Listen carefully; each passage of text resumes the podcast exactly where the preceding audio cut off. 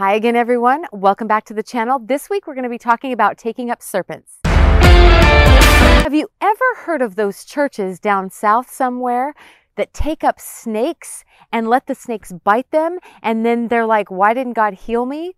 They're doing that based on Mark chapter sixteen, verse nineteen, that says that they shall take up serpents, and if they drink anything deadly, it shall not hurt them. Well, a lot of people have been hurt by doing stupid things like taking up snakes to try to prove God.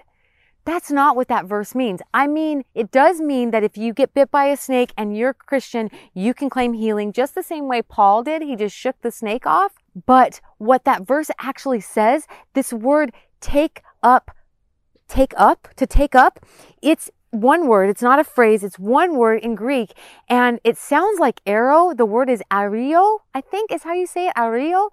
And it means to elevate, of course, and to take up. That's why it was translated that way. But it actually means to cause to cease. The word ario in Greek means to cause to cease. So when it says in Mark chapter sixteen, verse nineteen, they will take up, that means they will cause to cease. And what will they cause to cease? Serpents or the devil. They will cause to cease the actions of the devil. So what this means is not you should go get a rattlesnake and let it bite you. What it means is that you should be aggressive against the enemy because this is something you're called to do. You will cause to cease the serpents. That's what Mark chapter sixteen, verse nineteen means.